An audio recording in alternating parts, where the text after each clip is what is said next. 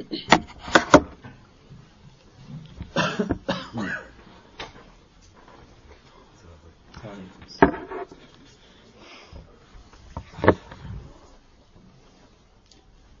لله رب العالمين.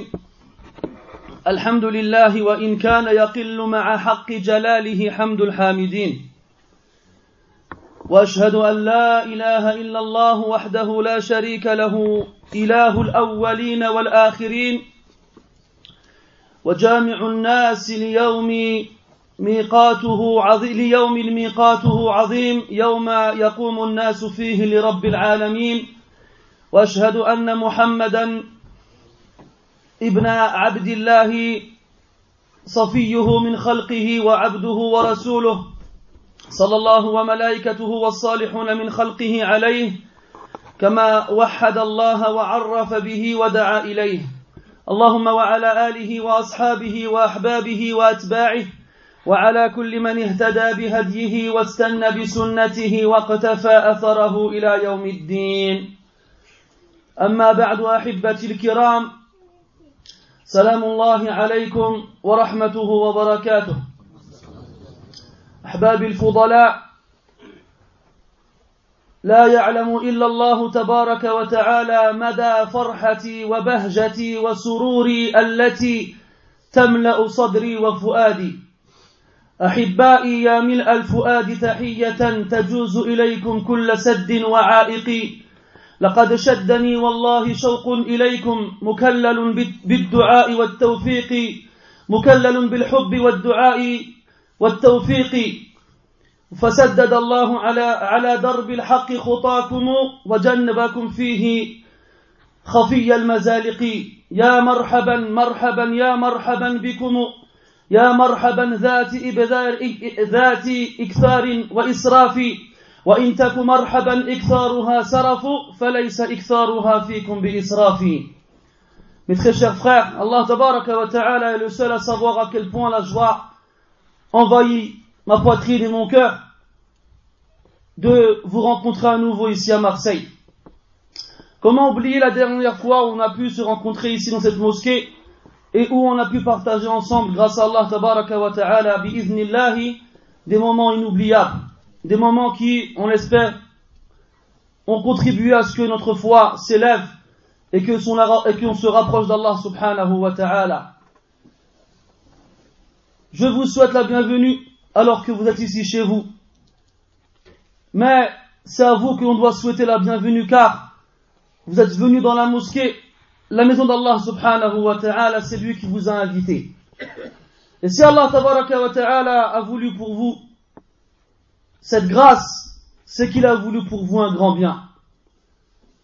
Alors, toute personne reconnaissante ne peut que remercier Allah subhanahu wa ta'ala pour cette, pour cette immense faveur qu'il lui a offerte, ne serait-ce qu'en essayant de prêter l'oreille aux quelques paroles qui vont suivre. Mes très chers frères, كلفت رغم أنفي أن يكون الحديث معكم اليوم عن عظمة القرآن ومن أراد أن يتحدث عن عظمة القرآن فكأنه يحاول جمع الدنيا في صندوق أو جمع البحر في كأس فإنه كلام الله جل جلاله الذي يعلى ولا الذي يعلو ولا يعلى عليه Mes frères, mes frères, on m'a chargé de parler avec vous aujourd'hui de la grandeur du Coran. Toute personne qui essaye, quelle que soit son éloquence, de parler de la grandeur du Coran, est comparable à une personne qui essayerait de regrouper tout ce bas monde dans une boîte, ou encore de regrouper tous les océans dans un verre. C'est comme si on demandait aux plus avares des êtres humains de parler de la générosité, ou encore aux plus peureux des êtres humains de parler du courage. C'est la parole d'Allah subhanahu wa ta'ala. C'est la parole d'Allah jalla. La parole d'Allah, celle qui est au-dessus de tout et dont aucune chose ne peut être, être au-dessus. Le Coran est le dernier livre qu'Allah jalla jalaluhu a révélé à l'humanité.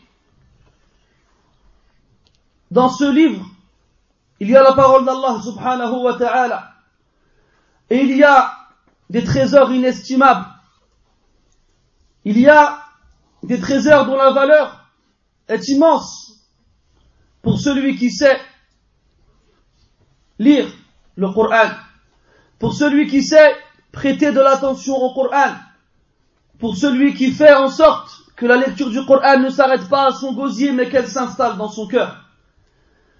Le Coran, comme on l'a dit, c'est la parole d'Allah Jalla Jalaluh. Et Allah subhanahu wa ta'ala lahu al-asma'ul husna was-sifatul ula.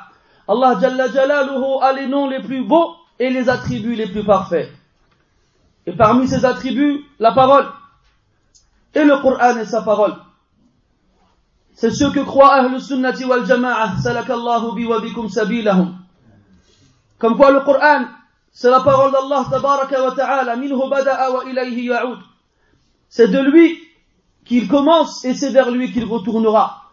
Car le Coran, comme elle est la parole d'Allah subhanahu wa ta'ala, elle est forcément la parole qui a le plus de valeur. Et ce qui a de la valeur ne peut pas rester dans un endroit où il n'y a personne qui lui donne, qui l'estime à sa juste valeur. Et à la fin des temps, les gens ne liront plus le Coran. À la fin des temps, les gens délaisseront le Coran. Et les gens deviendront les pires des créatures. C'est pour cela que, à ce moment-là, le Coran, du moins les gens ne mériteront, ne mériteront plus à ce que le Coran reste parmi eux. Et Allah, Jalla Jalaluhu, l'élèvera vers lui et il disparaîtra. Allah tabaraka wa ta'ala dans le Coran a lui-même fait les éloges du Coran à travers de nombreux versets.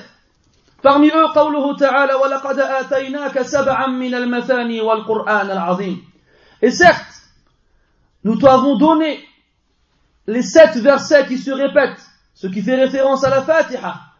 Car la Fatiha est cette surah que le musulman lit et répète de nombreuses fois, ne serait-ce que dans les prières qu'il accomplit, qu'il accomplit pardon, tous les jours, les prières obligatoires, ce qui signifie qu'au moins le musulman lit 17 fois Al-Fatiha tous les jours. Donc elle se répète. وَلَقَدْ آتَيْنَاكَ سَبْعًا مِنَ الْمَثَانِ وَالْقُرْآنَ الْعَظِيمِ وَالْقُرْآنَ الْعَظِيمِ et le glorieux Coran, le grandiose, le grandiose Coran. Et comment ne pourrait-il pas être grandiose alors qu'il provient du plus grandiose des grandioses Allah tabaraka wa ta'ala dit dans surah Hud Alif Lam Ra Kitabun uhkimat ayatuhu thumma fussilat min ladun hakimin khabir Un livre dont les versets sont parfaits لأن الإحكام في اللغة له معنيان ومن هذين المعنيين الإتقان الدال على الكمال la perfection un livre dont les versets sont parfaits ثم فصلت آياته et par la suite ils ont été détaillés ils ont été détaillés de la part de qui milladun hakimin khabir de la part du sage par excellence du juste par excellence et du très bien informé par excellence subhanahu wa ta'ala قد يقول قائل أن التنوين يدل على أن الكلمة نكرة والنكرة ما شاع في أفراد جنسه فلما لم يقل الكتاب On pourrait se poser la question suivante d'un point de vue grammatical. On a en arabe un signe qui nous permet de distinguer le mot défini de celui qui ne l'est pas. Un vers, le vers, en français. En arabe, on a ce qu'on appelle at-tanwin. Le tanwin, il indique que le mot, il est indéfini. Ka'sun. Il est indéfini, donc ça, ça, ne fait pas référence à un vers en particulier, ça concerne tous les vers dans la généralité, dans leur ensemble. Et ici, Allah, il dit kitabun. Il dit pas al-kitab. Donc on pourrait se dire qu'il peut s'agir de n'importe quel livre, mais non. Il faut savoir que At-Tanwin, parmi ses sens, car il n'a pas seulement le sens de An-Nakira, de ce qui est indéfini, il a aussi At-Ta'zim. ce qui indique la grandeur de la chose. Lorsqu'une chose, elle est unique en son genre, elle n'a plus besoin de ce qui va la distinguer des autres. Elle n'a plus besoin d'un signe au niveau de la parole qui va la distinguer des autres. Regarde le nom propre. Mohammed, Karim, Nasir, il a Est-ce que j'ai besoin de mettre devant Al pour savoir qu'on parle de celui-là en particulier? Là. C'est un nom propre. Il est défini en lui-même. Eh bien ici, Al-Kitab ou Al-Qur'an, il n'y en a qu'un. Donc il n'a plus besoin de Al pour se distinguer des autres.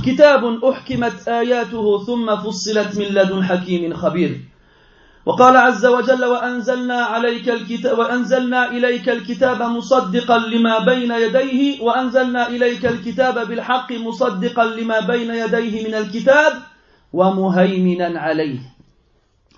الله تبارك وتعالى dans ce verset qu'il a fait descendre vers le صلى الله عليه وسلم الكتاب أي القرآن بالحق justement avec la vérité. et comme confirmation de ce qu'il a précédé parmi le livre et tout ce qu'Allah a révélé comme livre. Et après il dit c'est-à-dire qu'il a la suprématie sur tout ce qu'il a précédé. Al-Qur'an, comme il est le dernier livre qu'Allah Ta'ala révèle à l'humanité il abroge ce qu'il a précédé. Et il a la suprématie, la supériorité sur ce qui l'a précédé. Ce qui indique encore une fois à quel point le Coran est grandiose et azim. وقال جل وعلا وإنه في أم الكتاب لدينا لعلي حكيم. Et certes, il, c'est-à-dire le Coran, est fi ummil kitab. Ish ummul kitab al-lawhul Dans les tables protégées auprès d'Allah tabaraka wa ta'ala, celles dans lesquelles il a inscrit, il a inscrit la destinée de toute chose, le Coran s'y trouve.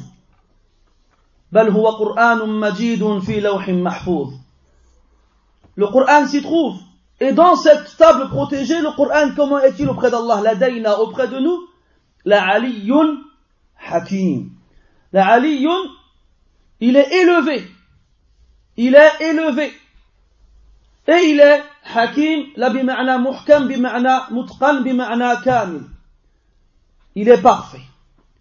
Donc Allah tabaraka wa ta'ala, à travers ces différents versets et d'autres, définit et décrit comment le Coran il est. Et Allah tabaraka wa ta'ala, sans aucun doute, sait mieux que quiconque à quel point le Coran est azim. Et à travers ces différents qualificatifs, on a un aperçu de cela. Dans le Coran, dans Surah Al-An'am, dans deux versets différents de la même surah, Allah tabaraka wa ta'ala dit وَأَنزَلْنَا إِلَى وَهَذَا كِتَابٌ أَنزَلْنَاهُ مُبَارَكٌ وَهَذَا كِتَابٌ أَنزَلْنَاهُ مُبَارَكٌ Et celui-ci, ce Coran, c'est un livre qu'on a fait descendre, il est béni. Il est béni. يعني كثير الخير. il donne énormément de bien. Il donne du bien à celui qui le lit au niveau de la récompense, comme on va voir incessamment sous peu. Il donne du bien aussi dans les effets qu'il laisse au niveau du cœur, au niveau de l'esprit, au niveau de l'âme, au niveau des actions, au niveau de la foi. Et dans Surat Al-Anbiya, Allah tabaraka wa ta'ala, une troisième fois nous informe que le Coran est Mubarak.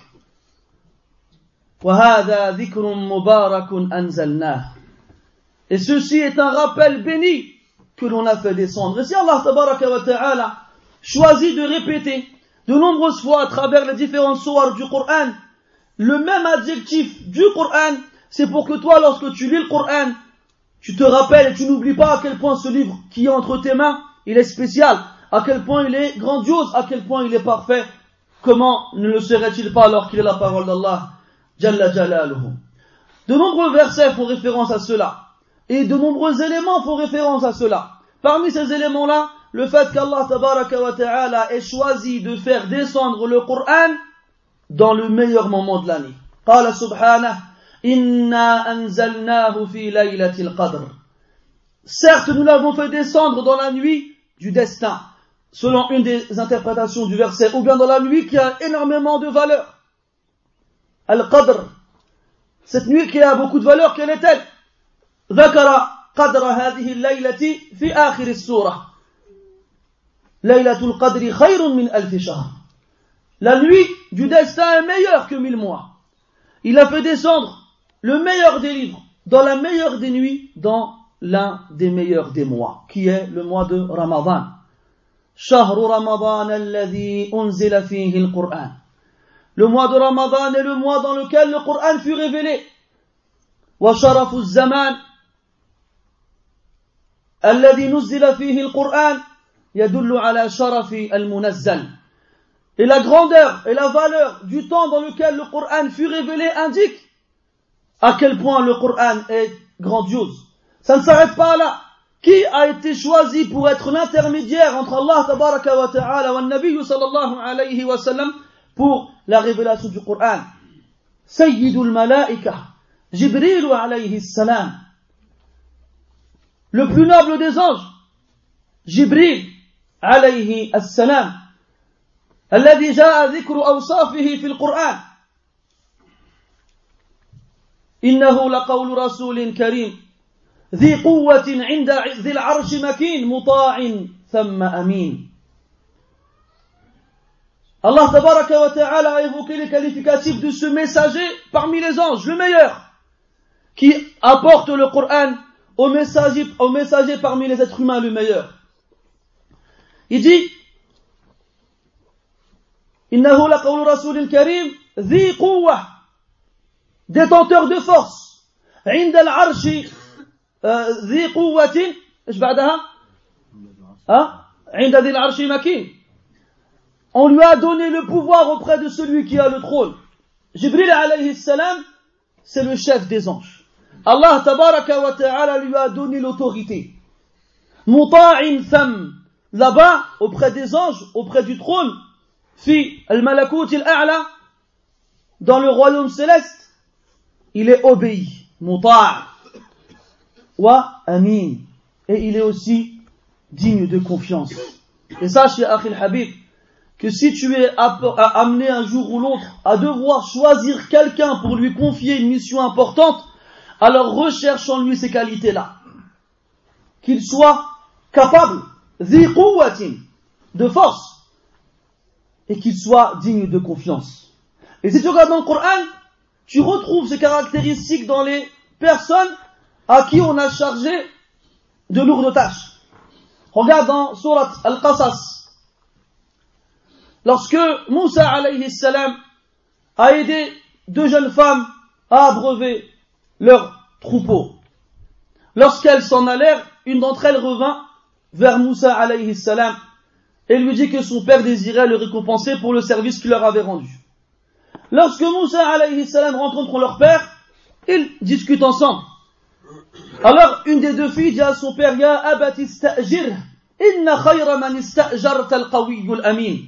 Oh mon père, emploie-le, donne-lui du travail, car le meilleur de ceux que tu peux employer, Al-Qawi, le fort, Al-Amin, le digne de confiance. N'importe quel patron, lorsqu'il veut employer un ouvrier ou bien quelqu'un qui travaillera pour lui, il va regarder en lui s'il a les compétences requises pour accomplir l'action qu'il lui demande. S'il est incompétent, il n'a pas besoin de lui. Donc à la force, ça fait référence à la compétence, quelle qu'elle soit. Wal amana, c'est la confiance. Tu ne peux pas charger quelqu'un de faire des choses importantes pour toi si tu n'as pas en lui une confiance absolue. Et dans l'autre surah, surah Naml, quand Allah nous parle de l'histoire de Sulaiman alayhi salam, lorsqu'il ordonne à Belqais Malikatu Saba, la reine de Saba, de les rejoindre, fait Bayt maqdis avec son, son, son, avec son peuple, Sulaiman alayhi salam, il réunit ses, ses, ses, ses ministres et leur demande أيكم يأتيني أيكم يأتيني بعرشها قبل أن يأتوني مسلمين Qui d'entre vous peut me rapporter son trône avant qu'il ne me vienne soumis قال عفريت من الجن أنا آتيك به قبل أن تقوم من مقامك وإني عليه إيش لقوي أمين Il lui a dit, un ifrit, donc une catégorie particulière de, de, de, démons, il a dit, moi je te le ramène avant que tu aies le temps de te lever.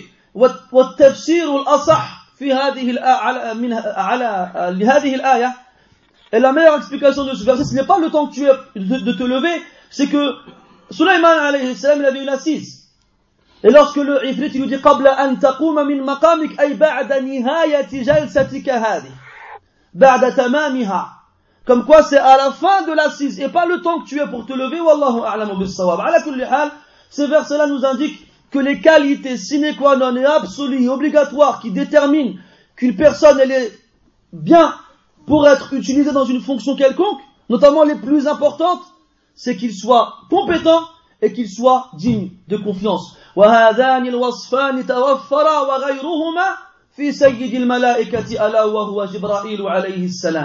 Et ces deux caractéristiques se sont retrouvées ainsi que d'autres chez le plus noble des anges, c'est-à-dire Jibril alayhi As-salam. Donc le meilleur des, car c'est la parole d'Allah subhanahu wa ta'ala. Et Allah lui-même en a fait les éloges à travers de nombreux versets. Il l'a fait descendre dans le meilleur des moments de l'année, fi laylatil qadr, une nuit qui vaut mille mois. Et il l'a fait descendre par l'intermédiaire du meilleur des anges, Jibril alayhi salam. Et ensuite rajoute à cela qu'Allah tabaraka wa ta'ala s'est chargé personnellement de protéger le Coran.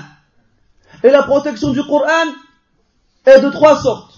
حفظ من الله تعالى على القرآن أو للقرآن قبل نزوله. وحفظ من الله تعالى للقرآن أثناء نزوله وحفظ من الله تعالى للقرآن بعد نزوله. فقال سبحانه وتعالى فيما يتعلق بحفظه قبل نزوله كلا إنها تذكرة.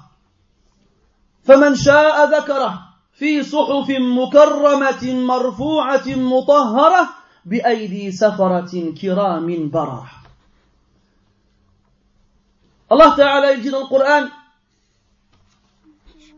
non et ça c'est une babil faïda que lorsque tu verras le mot kalla ça indique une négation poussée c'est pas le non seulement c'est le mais non et ce mot là lorsque tu le trouveras dans le Coran sache que le verset ou la surah dans laquelle tu le retrouveras est une, une sourate quoi c'est-à-dire une sourate de la période qui précède l'émigration du prophète sallallahu alayhi wa sallam à Médine.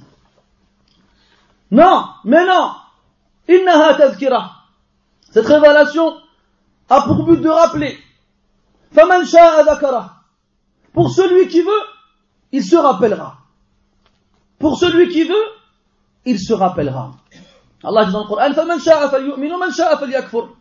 Celui qui veut qu'il croit et celui qui veut qu'il renie qu'il mécroit. Et après tout ça, ou bien avant tout ça, n'oublie pas qu'Allah Ta'ala dit dans le Coran, Et vous ne voudrez que si Allah, le Seigneur de l'univers, le voudra. Ce qui signifie que si toi tu veux te rappeler avec le Coran, eh ben c'est Allah Ta'ala qui l'a voulu pour toi, c'est qu'Allah Ta'ala a voulu du bien pour toi. Dans des feuillets honorés. Marfu'atin mutahhara, élevé et purifié. Bi'aydi safara, entre les mains de scribe. Le scribe, c'est celui qui écrit. Et là, ça fait référence aux anges. Bi'aydi safara, kiramin barara. Noble et pieux. Noble et vertueux. Et là, ici, il fait référence, quand il dit fi suhufin mukarramatin marfu'atin mutahhara, il fait référence à l'écriture du Coran et à sa présence dans la table protégée qui est auprès de lui, dans laquelle se trouve la destinée de toutes les créatures. Donc ceci fait référence à ce qui concerne la période antérieure à la révélation du Coran. Pendant la révélation du Coran, Allah tabaraka wa ta'ala dit Et c'est par la vérité et justement qu'on l'a fait descendre et c'est avec la vérité qu'il est descendu. Ça, ça indique qu'Allah ta'ala nous informe que pendant sa descente, il est descendu avec la vérité et justement. Et enfin, après la révélation du Coran, Allah ta'ala il dit. Certes, c'est nous qui avons fait descendre le rappel et c'est nous qui le protégerons. C'est nous qui le protégerons. لا يمسه عبث العابثين ولا تصل إليه ولا تصل إليه أيدي المحرفين personne ne peut l'atteindre dans le but de le modifier. قال سبحانه إن الذين كفروا بالذكر لما جاءهم إن الذين كفروا بالذكر لما جاءهم وإنه لكتاب عزيز عزيز لا يأتيه الباطل من بين يديه ولا من خلفه تنزيل من من حكيم حميد Certes, les ceux qui ont mécru au rappel lorsqu'il est descendu, lorsqu'il leur est parvenu. Et certes, c'est un livre grandiose, le Coran. لا يأتيه الباطل من بين يديه ولا من خلفه. Le faux ne peut le parvenir, ne peut l'atteindre, que ce soit devant lui ou derrière lui. Tanzilun min hakimin hamid. Car certes, il provient de la part du juste, du sage, du digne, de louange. D'ailleurs, Allah dans le Coran, il nous dit, ولو كان من عند غير الله لوجدوا فيه اختلافا كثيرا. Si ce Coran ne venait pas de la part d'Allah, ils y auraient trouvé énormément d'incohérences. Ce qui signifie qu'il vient d'Allah tabaraka wa ta'ala et qu'il est exempt d'incohérence. Une perfection absolue de toutes parts. Si quelqu'un il nous dit pourquoi le Coran est le seul livre d'Allah subhanahu wa ta'ala qui a eu droit à cette, à ce privilège d'être protégé? Alors qu'auparavant, il y a d'autres livres qui ont été révélés et qui, eux, ont été altérés et transformés par la main des êtres humains. On leur répondra, Allah tabaraka wa ta'ala a pris l'engagement auparavant des savants de protéger leurs livres. Il dit dans le Coran, بما استحفظوا من كتاب الله بما استحفظوا من كتاب الله أي بما كلفوا أن يحفظوا كتاب الله on les a chargés de protéger le livre d'Allah et ils n'ont pas su exécuter cette mission comme il le fallait فما رعوها حق رعايتها quant au Coran Allah tabaraka wa ta'ala c'est lui-même qui s'est chargé de le protéger donc forcément personne ne pourra jamais l'atteindre. Dans le Coran, on trouve qu'Allah tabaraka wa ta'ala a lancé un défi aux êtres humains et aux djinns. Et avant de rentrer dans le détail de ce défi, il est important de préciser une chose. C'est la situation des Arabes avant que l'islam, avant qu'Allah n'envoie le prophète alayhi salatu wassalam à eux.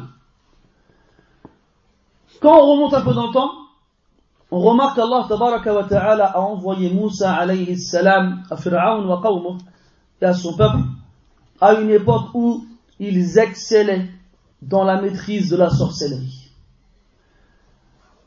C'est pour cela qu'Allah tabaraka wa ta'ala a donné à Moussa tis'u ayat, neuf signes grandioses. Entre autres, ce bâton qui lorsqu'il est lancé est transformé par la grâce d'Allah et sa volonté en un immense serpent. Ce bâton, lorsqu'il se transforma en serpent, poussa les sorciers dans leur dernier retranchement, et de par leur maîtrise de la sorcellerie, ne purent qu'à qui accepter la vérité. C'est pour ça que lorsqu'ils virent le bateau se transformer, Directement, ils ont cru. Parce que eux, connaissent la sorcellerie. Ce sont les plus forts dans ce domaine-là. Ils savent comment et jusqu'où on peut aller, quelles sont ses limites. Et ils savent que ça, ça n'a rien de sorcier. Ce n'est pas la sorcellerie. Alors ils savent que c'est quelque chose de supérieur à cela. Et ils comprennent que ça ne peut être que le Seigneur des mondes. Le Seigneur, ce Seigneur-là qui a envoyé ce prophète. Ces deux prophètes-là. Un peu plus tard, Allah Ta'ala envoie Isa alayhi salam à des gens qui à leur époque ont atteint un degré dans la maîtrise de la médecine qui n'avait jamais été atteint auparavant. Ils avaient réussi de par de nombreuses études et recherches à découvrir les remèdes à de nombreuses maladies. Alors Allah ta'ala a envoyé Isa alayhi salam à ce peuple avec des signes qui dépassent de loin et dont la coopération n'est pas possible leur maîtrise de la médecine.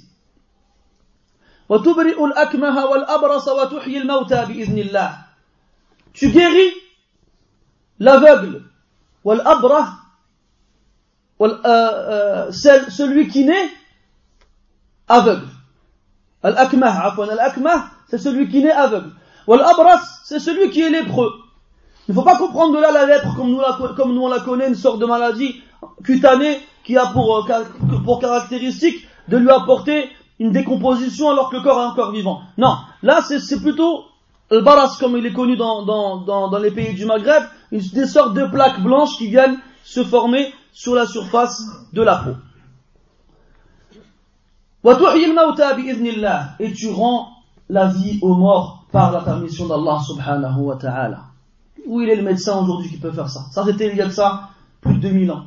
Et aujourd'hui, ce qu'ils ont réussi à trouver, comment rendre la vue à l'aveugle, comment changer la peau de celui qui est touché par cette maladie-là, et comment rendre la vie aux morts, qu'ils rivalisent et qu'ils se concurrencent et qu'ils essayent, ils n'y arriveront jamais. Ya nas, ضرب مثل فاستمعوا له إن الذين تدعون من دون الله لن يخلقوا ذبابا ولو اجتمعوا له وإن يسلبهم الذباب شيئا لا يستنقذوه منه ضعف الطالب والمطلوب Oh vous les gens, on vous a donné des exemples, écoutez-les bien. Ceux que vous adorez en dehors d'Allah ne sont pas capables de créer une mouche, même s'ils se réunissaient tous pour y arriver. Alors que si une mouche vient à leur retirer une chose, ils seront incapables de la récupérer. Qu'est-ce que le demandeur et le demandé sont faibles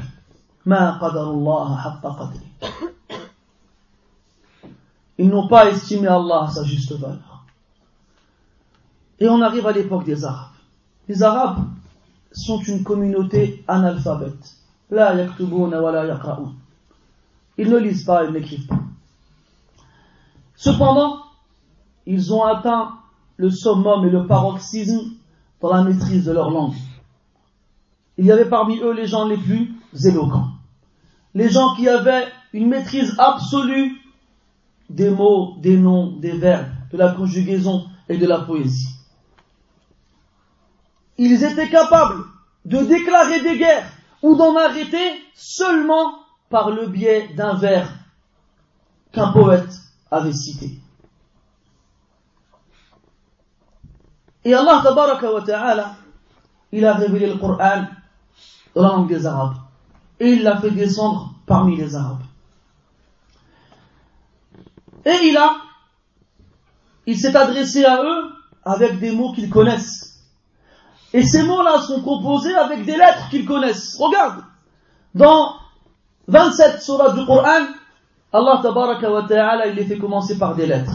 Alif lam mim, alif lam mim sad, alif lam ra, alif lam mim ra, ain sad, taha, tasin, tasim mim, hamim, hamim ain sin qaf, sad, qaf, nun. Pourquoi? Les savants ont divergé sur le sens de la présence de ces lettres. Et la vie le plus juste, Allah Ta'ala, c'est mieux.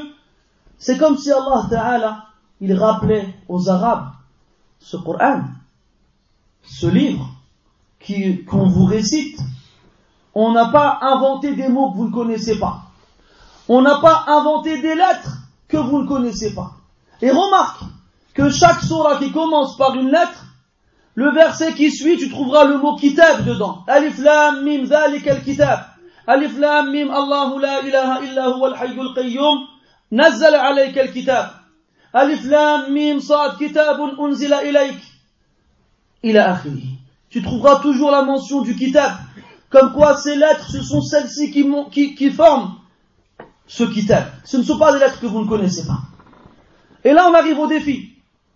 Allah dans le Coran, au départ, dans Surat al-Isra, une surat mécoise, il lance la première partie du défi. Il dit subhanahu wa ta'ala, قل لئن اجتمعت الإنس والجن على أن يأتوا بمثل هذا القرآن لا يأتون بمثله Dis, si tous les êtres humains et les djinns se réunissaient afin d'apporter un Coran équivalent à celui-ci, ils n'y arriveraient jamais. Même s'ils s'aidaient les uns les autres. Et tu remarques, au toi qui fais attention au Coran, comment les versets sont cités, que dans le Coran, lorsque il parle des êtres humains et des djinns, il a tendance, dans certains cas, à inverser l'ordre. Regarde dans Surat Az-Zariyat, Il a dit en premier les, les djinns, je n'ai créé les djinns et les êtres humains que pour qu'ils m'adorent. Pourquoi il a mis en premier les djinns Parce qu'il a créé en premier les djinns. ولقد خلقنا الإنسان من صلصال من حمأ مسنون والجان خلقناه من قبل من نار السموم Nous avons certes créé l'être humain à partir d'une argile sèche. Et le djinn, auparavant, on l'a créé d'une fumée sans feu. Dans d'autres versets, dans surat euh, Al-Naml, quand Allah il parle de Sulaiman, il dit وَحُشِرَ لِسُلَيْمَانَ جُنُودُهُ مِنَ الْجِنِّ وَالْإِنسِ وَالطَّيْرِ فَهُمْ يُوزَعُونَ Et où nous avons rassemblé à Sulaiman ces différentes armées des djinns, des êtres humains et des oiseaux. Pourquoi il a commencé par les djinns Parce que les djinns sont plus forts que les êtres humains. Et dans ce verset, dans Surah Al-Isra, Allah Ta'ala il dit قُلْ لَإِنْ اجْتَمَعَتِ الْإِنسُ وَالْجِنِّ Il a mis l'ins avant al-jinn. Pourquoi Parce que l'ins, l'être humain, il est plus éloquent et il est plus capable de maîtriser sa langue que le djinn. Et comme ici, dans un contexte d'éloquence, alors on met en avant celui qui est le plus capable que l'autre.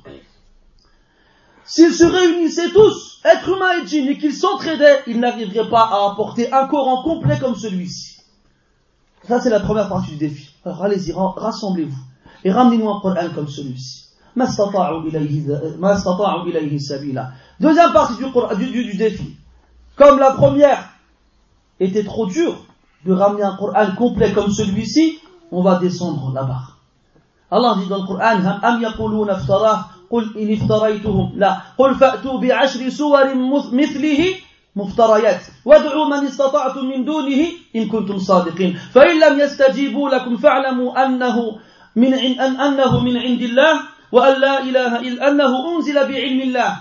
وأن لا إله إلا هو فهل أنتم مسلمون Dit, ils disent, Am yaquluna iftarah, ils disent donc les mécréants qui sont confrontés à ce Coran, il l'a inventé. Il l'a inventé. Donc ils ont dit que c'est de lui-même que le Coran, c'est lui qui a inventé le Coran. Yani le prophète alayhi salatu wassalam. Allah lui dit, réponds-leur. Si c'est moi je l'ai inventé, Rapportez-nous 10 sourates, les sourates équivalentes à celle-ci, inventées par vous. Et invoquez ce que vous pouvez, pouvez en dehors d'Allah, si seulement vous êtes véridique. Et s'ils ne vous répondent pas, eh bien sachez qu'il est descendu par la science d'Allah, le Coran. Donc on est passé du Coran entier à 10 soirs seulement. Et personne n'a répondu. Personne. Alors, on descend encore. Et on leur demande une seule surah. Allah dit dans le Coran, Am yakuluna aftara, قل فأتوا بسورة مثله وادعوا من استطعتم من دونه إن كنتم صادقين من دون الله إن كنتم صادقين فإن كنتم في وإن كنتم في ريب مما نزلنا على عبدنا فأتوا بسورة une surah vous n'avez pas réussi à ramener un Coran entier ramenez-nous 10 sourates vous n'avez pas réussi à ramener 10 sourates ramenez-nous une surah si vous êtes véridique. Et jamais un parmi les Quraysh ou les autres est venu dire moi j'ai un Coran alors ils ont essayé de justifier leur incapacité à travers de nombreuses excuses. Ils ont dit au départ au prophète alayhi salatu wassalam Ramène-nous un Coran autre que celui-ci, ou bien modifie-le. Hein, comme ils ont vu que le, degré et le niveau du Coran dans la maîtrise et dans la perfection de la langue arabe était trop élevé, ils ont demandé d'en ramener un autre ou de le changer. Change-nous le Coran, on essaiera de ramener un autre. Non. Parce qu'il ne vient pas de moi. Il vient d'Allah subhanahu wa ta'ala. Il dit, il dit aussi, لو نشاء لقلنا مثل هذا إن هذا إلا أساطير الأولين. Il dit, si nous on voulait, on aurait dit la même chose que ça. Le Coran n'est qu'un ramassis des légendes des anciens. Et ça, c'est propre aux gens qui sont incapables de répondre à un défi qu'on leur lance. Ils vont réagir de l'une et de euh, façon suivante. Soit ils vont te dénigrer en se faisant passer pour des gens qui sont tellement forts qu'ils peuvent, qui vont pas se rabaisser à relever ton défi. Et ça, c'est un signe de faiblesse. La seconde, et c'est la plus courante, c'est qu'ils passent à la violence. Quand tu débats avec quelqu'un et que tu le tu, comme ils disent, tu lui coupes le sifflet, tu lui cloues le bec, la seule langue et le seul argument qui lui reste, c'est la violence. Et on appelle ça al-jahl. On appelle ça al-jahl. قال عمرو بن كلثوم في معلقته ألا لا يجهلا أحد علينا فنجهل فوق جهل الجاهلين que personne ne fasse preuve d'ignorance envers nous, parce que nous, on va dépasser les limites dans l'ignorance. Quand quelqu'un, tu lui parles, il ne sait plus quoi dire, alors tu vas retrouver ses manches et vouloir taper. Parce que la seule langue qui lui reste à ce moment-là, c'est celle des points. Mais ce n'est pas celui qui tape le plus fort avec ses points qui est forcément le plus fort dans le défi. C'est celui qui sait faire taire l'autre seulement avec sa bouche. Regardez Ibrahim alayhi salam. Quand il a vu An-Namrud, قال إبراهيم ربي الذي يحيي ويميت ويميت إبراهيم a dit mon Seigneur c'est celui qui donne la vie et qui donne la mort قال أنا أحيي وأميت alors النمرود lui répond moi aussi je donne la vie et je donne la mort فأمر أن يؤتى به برجلين فأمر أن يقتل أحدهما وأن يترك الآخر حيا Il a dit, moi aussi ton avis est la mort. Ramenez-moi deux hommes. Quand ils sont venus, il a dit, tuez celui-ci et laissez l'autre vivant. Il a dit, ana uhyi wa umit. Moi aussi dans la vie, je donne la mort. قال إبراهيم فإن الله يأتي بالشمس من المشرق فأتي بها من المغرب.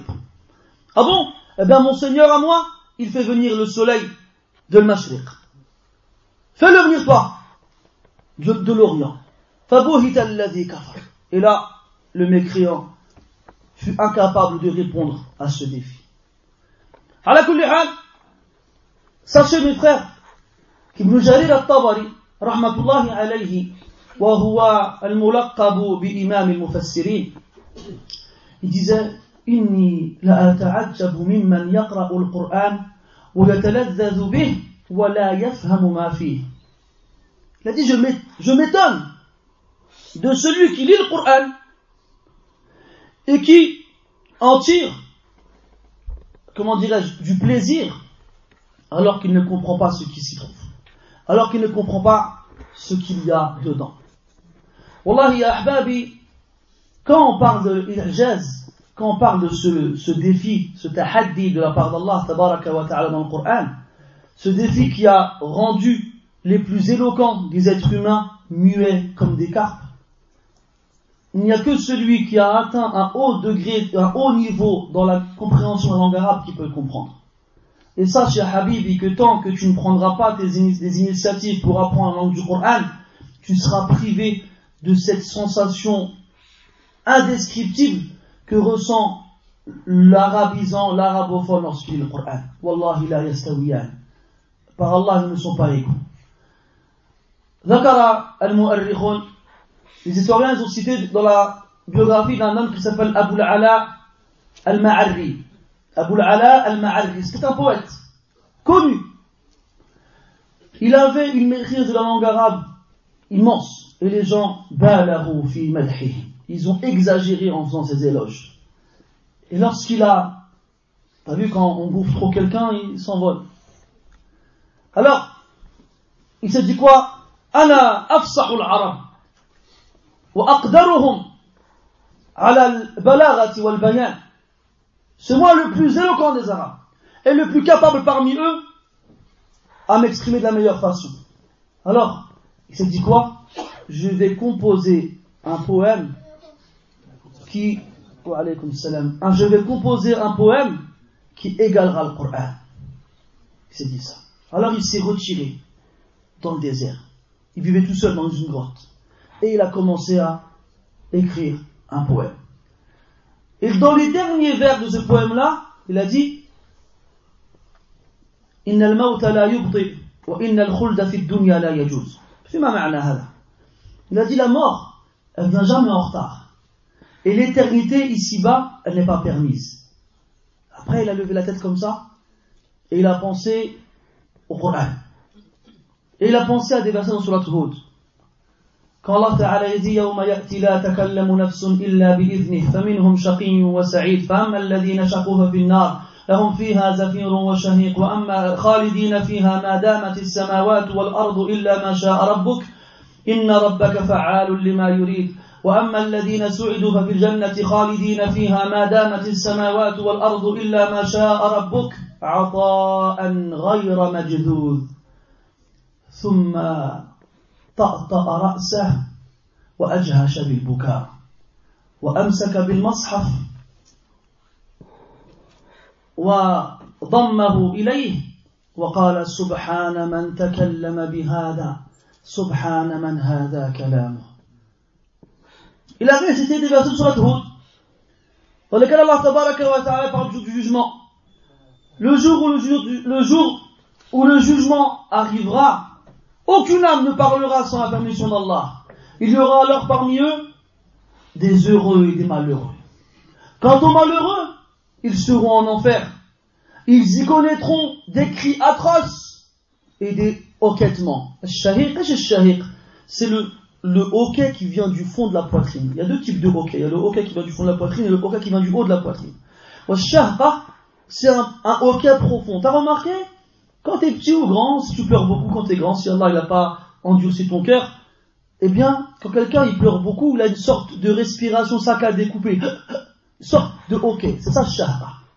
Et les gens en enfer, comme on le sait, ils pleureront. قال النبي صلى الله عليه وسلم إن أهل النار ليبكون حتى تنقطع الدموع فيبكون الدم فوالله لو أجريت فيها السفن لجرت il a dit les gens de l'enfer ils pleureront. Ils pleureront tellement qu'ils n'auront plus aucune larme. Alors ils pleureront du sang. Et par Allah si on laissait les bateaux sur le flot de leurs larmes, tu les verrais voguer. Donc ils pleureront énormément les gens en enfer. Celui qui ne veut pas pleurer celui qui ne veut pas pleurer في الآخرة qu'il pleure maintenant قال النبي صلى الله عليه وسلم لأحد صحابته بعدما استوصاه قال الزم بيتك وابكي على خطيئتك Il dit reste chez toi et pleure sur tes péchés. نسأل الله أن يرحمه. l'arabe, quand il lit le Coran, il y a plein de choses qui lui viennent à l'esprit quand il lit le Coran. D'ailleurs, la forme du verset, ce qui contient comme sens, c'est ce, qui, et ce vers quoi il, ramène. Il voyage quand il lit le Coran. Contrairement à celui qui est tenu de ne lire qu'une pâle traduction. À quoi peut-on le comparer? Est-ce qu'on peut le comparer à la hyène qui passe après les, les fauves? Sur le, la carcasse qu'ils ont délaissée Tu vois, le lion, il mange sa proie. Quand il n'a plus faim, il part, il la laisse. Et c'est la hyène qui passe ensuite. Est-ce qu'on peut le comparer à la hyène? Là. Est-ce qu'on peut le comparer au vautour qui passe après le passage de la hyène? Non plus. Est-ce qu'on peut le comparer au ver qui nettoie la carcasse lorsqu'il ne reste plus de viande? Peut-être. Vous allez me dire, oh, il est fort la comparaison. Naam. Eh bien, plus la comparaison est forte et plus tu comprendras la, la distance. Et l'inégalité qu'il y a entre celui qui lit le Coran sans le comprendre et celui qui le lit en le comprenant. À la on revient à Abu al-Ma'arri et dans ce verset qui parle de l'enfer, lahum fiha zafirun wa shahiq khalidina fiha. Éternellement. C'est pas quelqu'un, il crie et il hoquette tellement il pleure un certain temps. Il parle, même s'il est long, non. Éternellement. Tant que les cieux et la terre dureront. Ça, c'est une expression que les Arabes emploient pour faire référence à l'éternité, tout le temps. Sauf si ton Seigneur décide. C'est quoi? Ça, ce passage du verset, il a posé des problèmes chez les Mufassirin. Et la meilleure des explications, c'est quoi? Illa ma sha'a rabbuka an yazidahum min al Sauf si ton Seigneur décide de leur rajouter du châtiment. قال تعالى إن الذين كفروا وصدوا عن سبيل الله زدناهم بارك الله فيك زدناهم عذابا فوق العذاب Ceux qui ont mécru et se sont interposés dans le sentier d'Allah, nous leur rajouterons du châtiment au-dessus du châtiment qu'ils goûteront.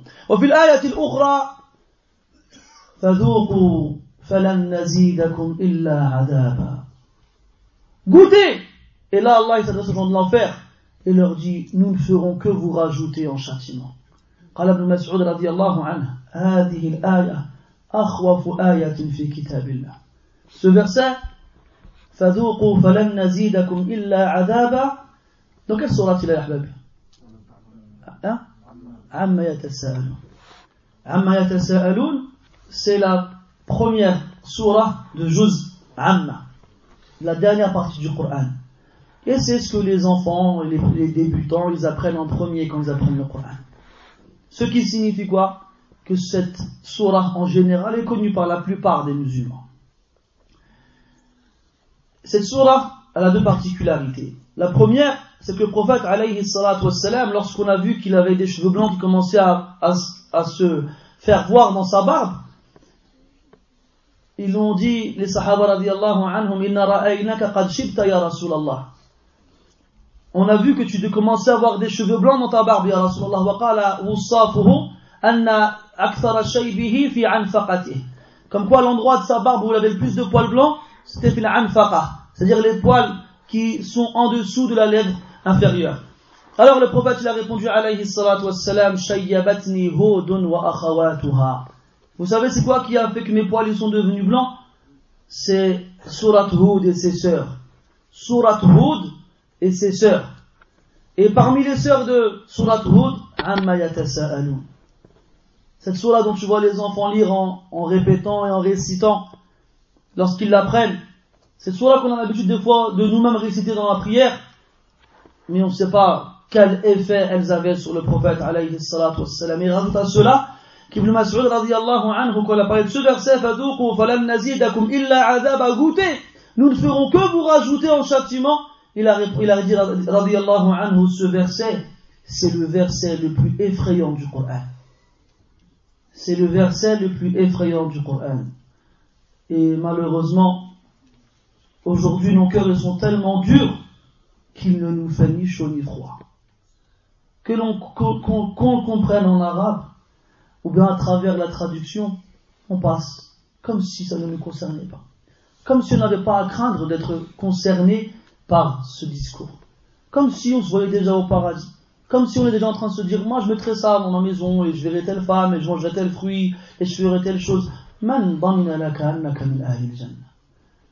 Qui t'a garanti que tu faisais partie des gens du paradis الصحابة رضي الله عنهم فعلوا ما فعلوا وكانوا يخشون النار خشية تعجز الألسن عن وصفها Les compagnons radiallahu anhum wa salaf rahmatullahi alayhim craignaient l'enfer d'une façon que les langues sont incapables de décrire. On revient à Abu al-Ala al-Ma'arri إلا ما شاء ربك إن ربك فعال لما يريد Certes, ton Seigneur fait ce qu'il veut. وَمَا الَّذِينَ سُعِدُوا فَفِي الْجَنَّةِ Quant à ceux qui seront heureux, ils seront au paradis. خَالِدِينَ فِيهَا Éternellement, مَا دَامَتِ السَّمَاوَاتُ وَالْأَرْضِ إِلَّا مَا شَاءَ رَبُّكَ Éternellement. Sauf si Allah le veut. Est-ce qu'Allah ne va pas sortir les gens du paradis du paradis Abadan. Donc qu'est-ce que ça signifie ici إلا ما شاء ربك أن يزيدهم نعيما على نعيمهم sauf si ton Seigneur il décide de leur rajouter félicité et joie et bonheur sur le bonheur qu'ils connaissent actuellement lorsqu'ils sont au paradis. Alors, Abu al-Ala al-Ma'arri, ce champion de la langue arabe, qui a essayé d'écrire un poème qui a voulu, dans lequel il a voulu garder le Coran, il pense à ces versets. Et il prend le entre ses bras et le serre fort contre sa poitrine et il dit Subhana man que soit sanctifié celui dont cela est la parole. Que soit sanctifié celui qui a dit cela. Donc imagine-toi qu'est-ce qu'il a dû ressentir. Allahumma et toi, qu'est-ce que tu ressens quand tu lis le Coran?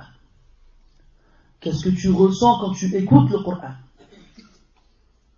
Pourquoi tu ne fais pas l'effort d'étudier la langue arabe afin de goûter à ce qu'ils ont goûté?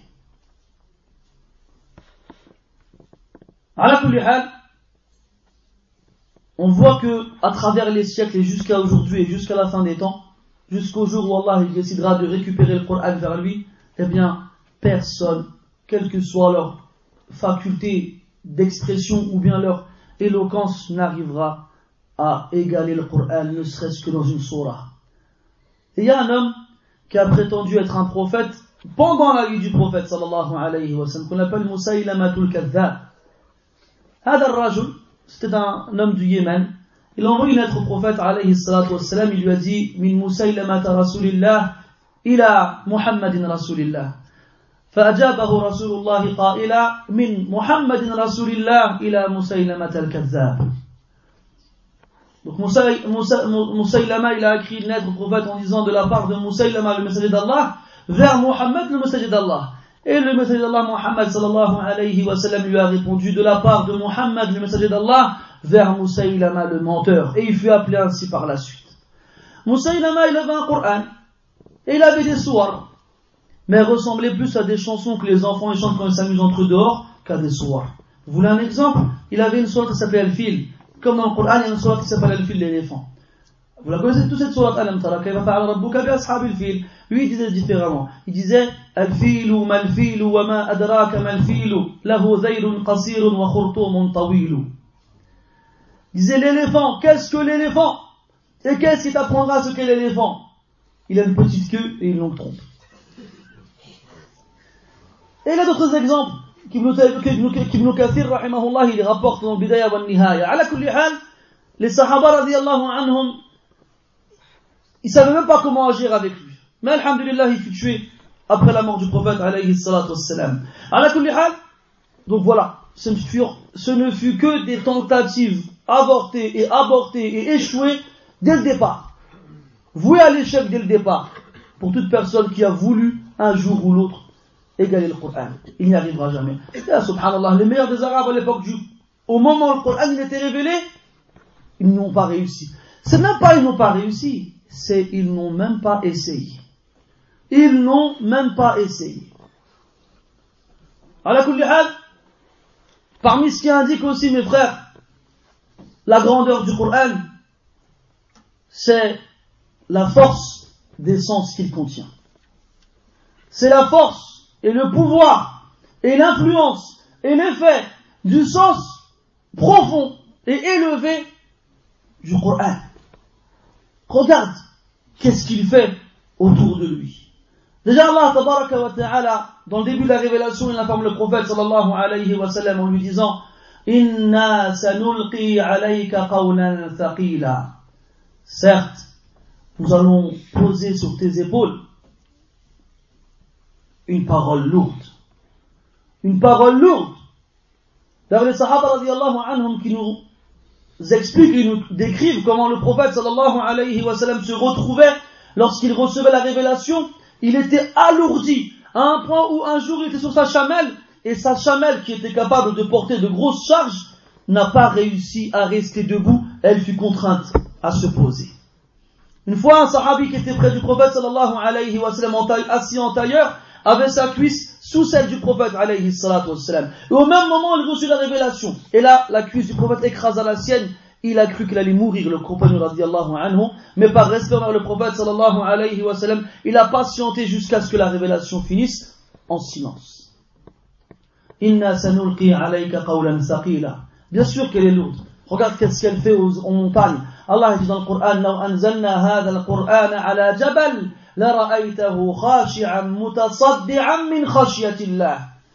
si nous avions fait descendre ce Coran sur une montagne, tu l'aurais vu خاشعا والخشوع في اللغة الدنو والسفول الخشوع il a deux sens, il a plusieurs sens à la kulli hal. Ce qui est connu chez les gens, c'est là le recueillement. Dans la prière, قد أفلح المؤمنون الذين هم في صلاتهم خاشعون. Mais aussi, ça veut dire tout ce qui est bas, tout ce qui est rabaissé. Et parmi ces signes, le fait que tu vois la terre khashi'a, يعني rabaissée. فإذا أنزلنا عليها الماء اهتزت وربت اهتزت lorsqu'on fait descendre sur elle l'eau, elle se relève. Khashi'a ihtazzat. Warabat et elle fait pousser ce qu'elle a en son sein. لو أنزلنا هذا القرآن على جبل لرأيته خاشعة خاشعة والخشوع إما حسي إما معنوي soit il est réel soit il est abstrait abstrait sans rapport avec le recueillement de l'âme de l'âme pardon et c'est ce qui est voulu dans le verset dans Surat al-Mu'minun alladhina hum fi salatihim khashi'un ceux qui sont recueillis ceux qui sont concentrés dans leur prière donc tu aurais vu cette montagne là se recueillir tu l'aurais vu خاشعا متصدعا من خشية الله متصدعا ça veut dire s'affaisser c'est-à-dire s'écraser sur elle-même donc ici on a un terme qui indique l'affaissement abstrait dans le recueillement et l'affaissement concret dans le fait qu'elle s'écrase sur elle-même et pourtant la montagne elle fait partie des créatures les plus grandioses qu'Allah Ta'ala il ait créées Al-Nabi sallallahu alayhi wa sallam nous informe dans le hadith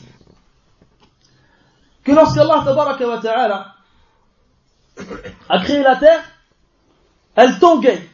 La terre, elle tanguait. T'as déjà été sur le, le, comment on dit, le quai d'un bateau? Donc, pendant qu'il est sur l'eau, bien entendu, ça tangue de droite vers la gauche. La terre, elle est ainsi. Alors, Allah tabaraka wa ta'ala, a créé les montagnes.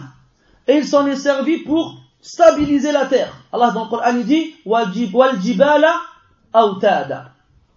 Waljibala autada wal watad ma tuqamu bihi ou ma tuqamu bihi na'am al khayma. Al watad c'est le pieu et c'est ce avec quoi on va dresser une, une tente. Lorsque les anges assistèrent à cela, ils ont dit subhanallah, qu'est-ce que les montagnes sont grandioses. Est-ce qu'il y a dans ta création une créature plus forte que les montagnes. Al-Hadith. Je vous laisse en suspense. على كل حال هذا هذه الشهادة من الملائكة تدل على عظمة الجبال ويسألونك عن الجبال فقل ينسفها ربي نسفا فيذرها قاعا صفصفا لا ترى فيها عوجا ولا أمتا وترى الجبال تحسبها جامدة وهي تمر مر السحاب إلى آخره من الآيات التي ورد فيها ذكر الجبال. Dans le Coran, Allah il parle des montagnes de nombreuses fois. Et il y a des, parmi les montagnes, des montagnes qui aiment les croyants et que les croyants aiment. Donnez-moi un exemple. أحسنتم جبل أحد إن أحدا لجبل نحبه ويحبنا أو قال يحبنا ونحبه La montagne de Uhud est une montagne que nous aimons et qui nous aime. على كل حال لولا ضيق الوقت لا وصلنا في في هذا على كل حال donc cette montagne là c'est l'effet que le Coran lui fait et bien entendu on a dit auparavant que le Coran qu'Allah Ta'ala va révéler au prophète sallallahu alayhi wa sallam est lourd donc forcément il va avoir un effet sur le prophète alayhi salatu wassalam جاء في الصحيحين أن ابن مسعود رضي الله عنه لقي رسول الله صلى الله عليه وسلم فقال له عليه الصلاة والسلام يا عبد الله اقرأ علي القرآن يا له من شرف خير عباد الله من أنزل عليه القرآن يطلب من من صح من من أحد صحابته أن يقرأ عليه القرآن. Dit à Abdullah ibn Mas'ud radiallahu anhu, oh Abdullah, lis-moi un peu le Coran. Alors, imagine quel honneur est fait ici à Abdullah ibn Mas'ud radiallahu anhu. Le meilleur des êtres humains, celui qu'Allah il a choisi pour recevoir la meilleure des révélations, il demande à un homme de ses compagnons de lire le Coran. Alors, Ibn Mas'ud, il pense à tout ça, il a peur, il a honte. Il dit, Ya Rasulallah, est-ce que je vais te le lire alors que c'est tout sur toi qu'il a été révélé?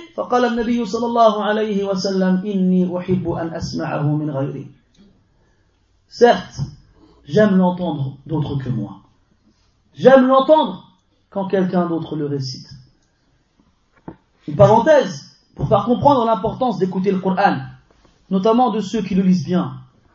قال عليه الصلاة والسلام إن من أحسن الناس صوتا بكتاب الله الذي إذا سمعتموه يقرأ حسبتموه يخشى الله Parmi les meilleures personnes qui lisent le Coran, il y a celle que lorsque tu l'entends lire, tu as l'impression qu'elle craint Allah. Tu as l'impression qu'elle craint Allah. Et les gens, malheureusement beaucoup d'aujourd'hui, s'accrochent à des lecteurs parce qu'ils ont seulement une belle voix. Et sans aucun doute, il est demandé d'avoir une belle récitation lorsqu'on lit le Coran. قال عليه الصلاة والسلام زينوا زينوا القرآن بأصواتكم. وفي الرواية الأخرى زينوا أصواتكم بالقرآن. فالحديث ورد في في الصيغتين وكلتاهما صحيحتان. Embellissez vos voix avec le Coran ou bien embellissez le Coran avec vos voix. وقال عليه الصلاة والسلام من لم يتغنى بالقرآن فليس منا. Celui qui ne psalmodie pas le Coran ne fait pas partie des nôtres. Et Al-Hassan al-Basri, rahmahullah, il a dit Inna hadha al-Qur'an bih. Il s'adressait à des gens qui passent leur temps à se concurrencer dans la façon de lire le Coran de la plus belle voie possible, en, faisant abstraction du contenu du Coran et surtout de sa mise en pratique. Et il a dit, il a dit ce Coran, il a été révélé pour qu'on le mette en pratique et ils ont fait de sa lecture une action. Ils ont délaissé sa mise en pratique et se sont seulement, euh, seulement adonnés à sa lecture. Et tu vois aujourd'hui, depuis longtemps d'ailleurs, des groupes de lecteurs, des Qurra, tu les vois, ils sont là et ils ont développé des façons de lire spéciales, bizarres, qui n'ont aucune origine. Par exemple, il faut qu'il arrive à réciter le plus de versets possibles consécutifs sans reprendre son souffle. Tu le vois, il est comme ça, et il remplit sa cage thoracique d'oxygène, et il est parti. Et tu vois son visage, il commence à, se déformer, les veines commencent à gonfler, et il commence à suer, et quand il finit, j'en dis quoi Allah On dirait qu'il a marqué un but euh, du goal de l'autre côté, là. Subhanallah, d'où vous, vous apportez ça خير من قرأ القرآن وهو النبي صلى الله عليه وسلم ما قرأه هكذا وكذلك هم الصحابة وكذلك هم السلف من أين أتيتم بهذا Le meilleur de ceux qui ont lu le Coran, le prophète sallallahu alayhi wa sallam, et les compagnons radiallahu anhum, et les salaf rahmatullahi alayhim, n'ont jamais lu le Coran comme ça. Jamais. D'où vous ramenez ça, toi? Et tu vois les gens s'extasier, waouh, il a lu sept versets d'un coup. Il est où l'exploit, Il est où l'exploit, là? Qu'est-ce qu'il a fait? Qu'est-ce qu'il a réussi à faire? Il a plus de récompenses. Il s'est fait du mal. On se demande comment ça se fait, il n'a pas encore, il est mort d'asphyxie. la Abdullah ibn Mas'ud radiallahu anhu a été choisi par le prophète sallallahu alayhi wa sallam parce qu'il lisait le Coran correctement. حتى قال في حقه النبي صلى الله عليه وسلم من أراد أن يقرأ القرآن غضا طريا كما أنزل فليقرأ على قراءة ابن أم عبد Celui qui veut lire le Coran parfaitement, exactement comme il a été révélé, qu'il le lise comme le lit Ibn Ummi Ab, c'est-à-dire Abdullah ibn Mas'ud, radiyallahu anhu. Et il faisait partie des Qurra, des lecteurs parmi les Sahaba, radiyallahu anhum. Wardahum. Donc, le choix du prophète, sallallahu alayhi wa sallam, n'était pas innocent, n'était pas anodin. Alors Ibn Mas'ud, lorsqu'il entend que le prophète, sallallahu alayhi wa sallam, dit, Inni uhibbu an asma'ahu min ghayri, J'aime l'entendre d'autres que moi, alors sachez que l'objectif principal qui dépassait toutes les, les espérances des compagnons, c'était de faire les choses que le prophète aimait alayhi salatu. Pourquoi? Parce que le prophète alayhi wassalam était plus cher à leurs yeux qu'eux-mêmes. Et c'est ça la vraie foi. La yu'minu ahadukum hatta akuna habba ilayhi min nafsihi wa waladihi wa waladihi wa. Tu ne, tu ne connaîtras la vraie foi que lorsque tu aimeras le prophète sallallahu alayhi wa sallam plus que tes parents, que tes enfants, que tout le monde et que toi-même. Les Sahaba radiallahu anhum, quand ils ont dit inni, je pourrais dire inni uhibbu, ils couraient pour amener au prophète ce qu'il aimait alayhi salatu wassalam. Alors Abdullah ibn Mas'ud radiallahu anhu commence à lire le Coran. Et il est surat An-Nisa. jusqu'à ce qu'il arrive au verset Allah tabaraka wa ta'ala فكيف où Allah ta'ala dit فكيف إذا جئنا من كل أمة برسم الشهيد وجئنا بك شهيدا على هؤلاء أو على كذا على هؤلاء شهيدا أو شهيدا على هؤلاء شهيدا على هؤلاء alors là le prophète sallallahu alayhi wa sallam dit à Abdullah ibn Mas'ud radiyallahu anhu hasbuk hasbuk arrête-toi arrête-toi et là فنظر عبد الله بن مسعود رضي الله عنه إلى رسول الله صلى الله عليه وسلم فإذا عيناه تذرفان Ses yeux étaient inondés de larmes. ses yeux étaient inondés de larmes. Voilà l'effet du Coran sur le prophète alayhi salatu wassalam. Celui qui passait une nuit entière à répéter le même verset jusqu'à tremper sa barbe, tellement il pleurait, jusqu'à tremper l'endroit où il priait alayhi salatu wassalam, in fa innahum ibaduk wa in taghfir lahum fa innaka antal hakim. Toute une nuit à répéter le même verset, et à pleurer, à pleurer, à pleurer.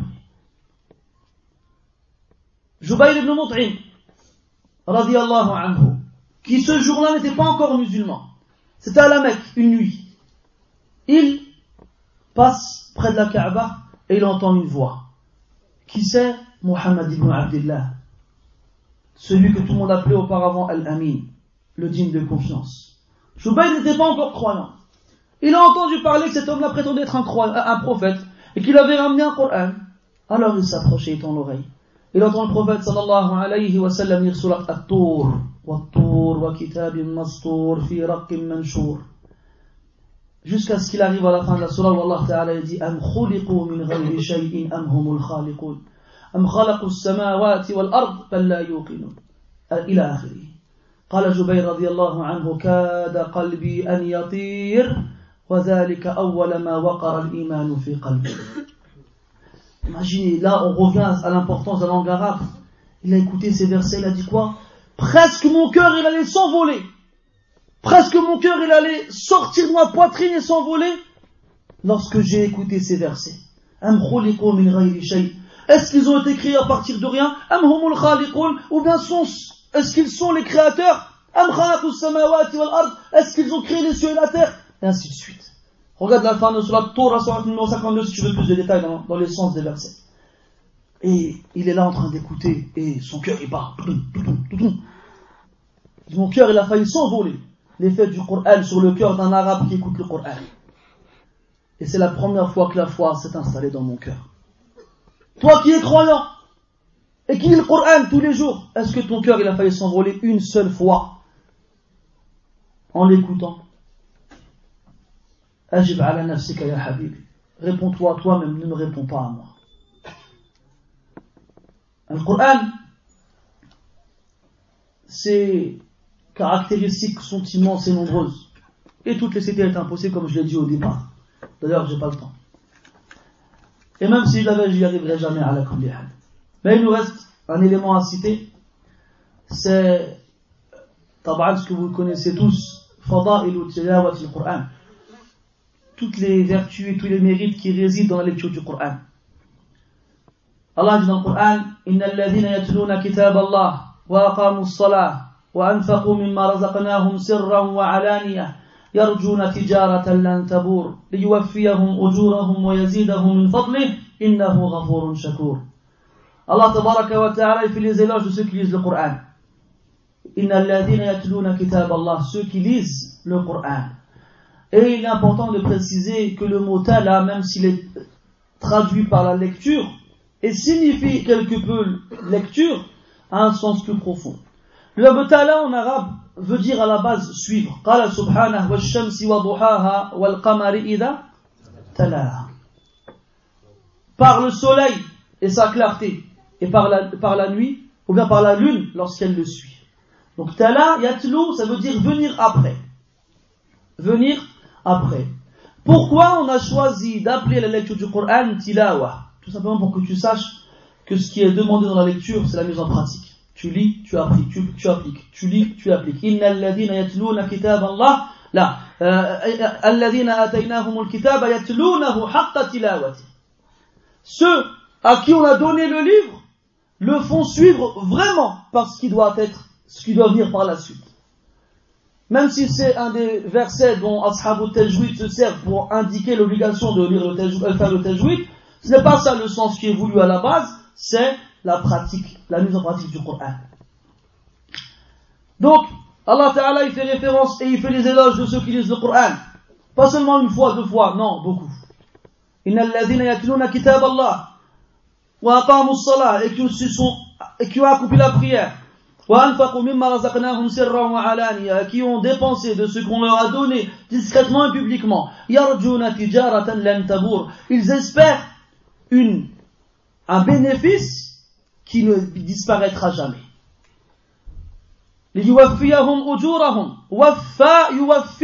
Ça veut dire donner complètement. Et ça a une, indication à ce qui est complété. D'ailleurs, les Arabes ils appellent la mort comment? Al-wafa. Ce qui fait référence à la complémentarité de la vie. Après que la, vie soit complète, timada al-wafa. Donc ça fait référence à la complémentarité. Liyuwafiyahum. Yani afin qu'il leur donne leur récompense complètement. Et il leur donne en plus de ça de sa grâce. C'est pas seulement te récompense pour ce que tu as fait, non, il te donne encore plus que ce que tu as fait, que ce que tu mérites. Pour les bienfaisants, la meilleure des promesses, le paradis et plus encore. ادخلوها بسلام ذلك يوم الخلود لهم ما يشاءون فيها ولدينا مزيد Entrez-y avec paix.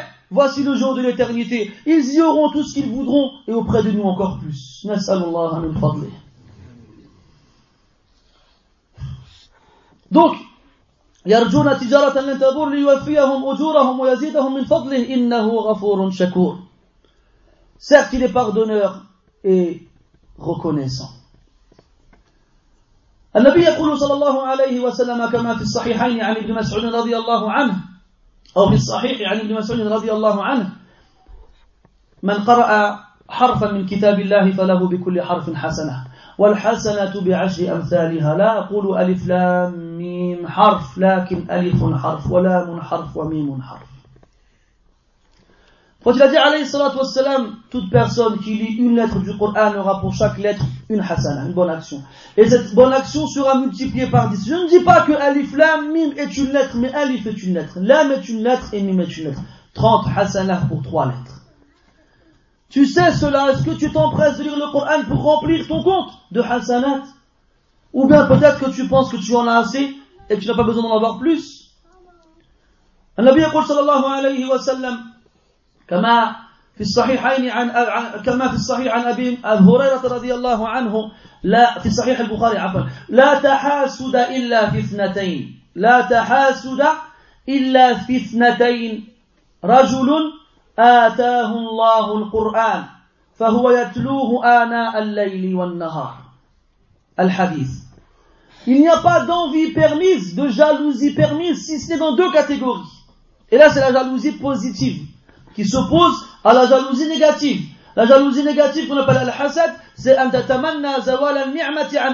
C'est que tu espères que le bienfait que ton frère possède et que tu n'as pas disparaisse. Cette, cette chose-là, al-hasad, mamqouta, détestable. وهي تحبط الأعمال elle, fait, elle, fait, elle annule les bonnes actions قال القحطاني في نونيته لا تحسدن أحدا على نعمائه إن الحسود لحكم ربك شاني Et en plus de ça, elle indique que la personne en question qui est jalouse du bien que l'autre possède et qui lui n'a pas, qu'elle qu'elle déteste le choix d'Allah tabaraka wa ta'ala. Ne, n'envie, ne jalouse personne pour les bienfaits qu'il possède, car certes le jaloux, il déteste le choix d'Allah tabaraka wa ta'ala. Si Allah il a choisi que lui soit beau, que tu sois laid, tu dois être satisfait de ce choix-là. S'il a choisi qu'il soit fort et toi faible, tu dois être satisfait de ce, choix-là. S'il a choisi qu'il soit intelligent et toi stupide, sois satisfait de ce choix-là. S'il a choisi qu'il soit riche et toi pauvre, sois satisfait de ce choix-là. Et si jamais tu n'es pas d'accord avec cela, et que tu n'es pas content, et que tu détestes cette chose-là, sache que tu as contredit Allah, dans son décret, et certes son décret est le plus sage. Et ici, le prophète dit, il n'y a pas de tahasud, sauf dans deux choses. Et c'est ce qu'on appelle la jalousie positive qui a pour nom en arabe al-ribta. C'est d'envier la personne qui a un bien dans le but de faire tous les efforts possibles pour arriver à la même chose. Et là, c'est en premier une personne à qui Allah a donné le Coran et qui le lit le jour et la nuit. Et là, il y a plusieurs choses. Premièrement, le Coran, c'est Allah qui te le donne. C'est pas toi qui le prends. C'est Allah qui te le donne, ce n'est pas toi qui le prends. Alladina ataynahumul kitab. Au toi qui as pris le Coran, sois digne de ce cadeau qu'Allah t'a offert. Et fais-en une cause pour qu'il t'élève le jour du jugement, pas pour qu'il te rabaisse. قال عليه الصلاة والسلام إن الله لا يضع بهذا الكتاب لا يرفع بهذا الكتاب أقواما ويضع به آخرين Il a dit Allah élève par ce livre-là des gens et il en rabaisse par celui-ci d'autres. نسأل الله أن يرفعنا به. رجل آتاه الله القرآن فهو يتلوه آناء الليل والنهار. Ce n'est pas seulement Allah qui t'a donné ikhlas, tu mets de côté. Non, tu le récites à tout bout de champ. Tu le récites à tout bout de champ. Le jour, la nuit. Comme il dit Ibn Masud radiallahu anhu. لأهل القرآن fais-toi connaître par le Coran fais-toi, oh toi qui as le Coran, fais-toi connaître par tes larmes lorsque les gens y pleurent et par ta faim lorsque les gens mangent et par ta fatigue lorsque les gens y dorment en restant réveillés et par ta solitude lorsque les gens se regroupent et se réunissent Sahibul Qur'an il n'est pas comme l'autre celui qui a appris le Coran notamment celui qui le lit le plus souvent قال تعالى إن في خلق السماوات والأرض واختلاف الليل والنهار لآيات لأولي الألباب الذين يذكرون الله قياما وقعودا وعلى جنوبهم Il y a certes dans la création des cieux et de la terre et la succession du jour et de la nuit des signes pour les doigts d'intelligence. Qui sont-ils Ceux qui évoquent Allah debout, assis et allongés, tout le temps. ما يمر عليهم وقت من الأوقات أو ساعة من الساعات إلا ويخطر على باله أن يقرأ القرآن أو أن يذكر الله عز وجل Il n'y a pas un moment qui passe ou une heure qui s'écoule sans qu'il n'ait à l'esprit l'envie d'évoquer son Seigneur ou bien de lire le Coran. Une telle personne ne peut susciter en nous que l'envie d'être comme lui. وقال النبي صلى الله عليه وسلم عن عبد الله بن عمرو رضي الله عنهما في حديث طويل يقال لا عفوا في قال يقال لصاحب القرآن اقرأ وارتقي ورتل كما كنت ترتل في الدنيا فإن منزلتك عند آخر آية تقرأها On dira à celui qui a appris le Coran le jour du jugement, lis et élève-toi. Lis et élève-toi. Et sache que ta demeure au paradis sera déterminée en fonction du dernier verset que tu réciteras. Donc plus tu connais ce verset, plus tu t'élèveras. Imagine-toi ce jour particulier, lorsqu'Allah aura jugé les gens et décidé, tu vas au paradis, tu vas en enfer. Lorsqu'Allah il aura séparé les gens, ils se sépareront, et là Allah il dira aux gens qui ont le Coran, à votre tour, allez-y, lisez le. Et là, ils réciteront tous le Coran. Et les gens, ils s'élèveront dans les degrés du paradis. Et imagine-toi, qui n'a pas appris le Coran, tu t'arrêtes à un quelconque degré. Et lorsque tu arrives, tu regardes au-dessus de toi, tu vois d'autres qui vont plus loin. Qu'est-ce que tu vas dire à ce moment? Ya lam kitab wa Tu vas dire pourquoi j'ai pas appris le Coran alors que je le pouvais. Pourquoi j'ai pas appris plus? Une sourate en plus Un hizb en plus Un juz en plus Des pages en plus Pourquoi? J'ai passé mon temps à faire autre chose. J'ai perdu mon temps dans des futilités. Et Allah, il appelle le jour du jugement le jour du regret. Et avertis-les du jour des regrets. إذا قال النبي صلى الله عليه وسلم عن بريدة رضي الله عنه في حديث طويل ويوضع على رأسه تاج الوقار أي على رأس حافظ القرآن وحامل القرآن ويكسى والداه حلتين لا يقوم لهما أهل الدنيا فيقولان بما, كسي بما كسينا هذه فيقال بأخذ ولدكما القرآن Et là, ce hadith, on pour qu'ils sachent l'importance d'enseigner le Coran à leurs enfants. Là, le prophète nous dit, qu'on mettra sur la tête de celui qui a pris le Coran, tajul waqar, la couronne qui inspire le respect. Une couronne, comme si c'était un roi parmi les autres. Et on fera porter à ses parents deux tuniques tellement magnifiques que tout ce qu'il y a dans ce bas monde ne les valent pas. Alors quand ils se verront porter de tels vêtements, ils diront, Pourquoi est-ce qu'on a reçu ces vêtements? Qu'est-ce qu'on a fait de particulier pour avoir le droit de porter de tels vêtements, de telles tuniques? On leur dira parce que votre enfant il a appris le Qur'an. Si tu veux offrir un cadeau à tes parents qui sera inestimable et que rien sur terre ne pourra acheter, apprends le Qur'an. Si tu veux faire preuve de bir envers tes parents, de bienfaisance envers tes parents, apprends le Coran. Et Allah il leur offrira par ta cause les, vêtements des gens du paradis le jour du jugement. Et tous, on connaît ce hadith où le Nabi dit sallallahu alayhi wa sallam Le meilleur d'entre vous est celui qui a appris le Coran et l'a enseigné. Tu veux être le meilleur Alors apprends le Coran. Mais le gars pas pour toi, donne-le aux autres. Enseigne-le. Apprends-le et enseigne-le et tu seras le meilleur. والنبي والله تعالى أمرنا بالمسابقة أو التسابق في القرآن فقال سبحانه سابقوا إلى مغفرة من ربكم وفي آية أخرى وسارعوا إلى مغفرة من ربكم وقال سبحانه لمثل هذا فليعمل العاملون وقال عز وجل وفي ذلك فليتنافس المتنافسون C'est dans le khair qu'on doit se livrer concurrence. C'est dans le khair qu'on doit faire la course. C'est dans le khair qu'on doit se précipiter.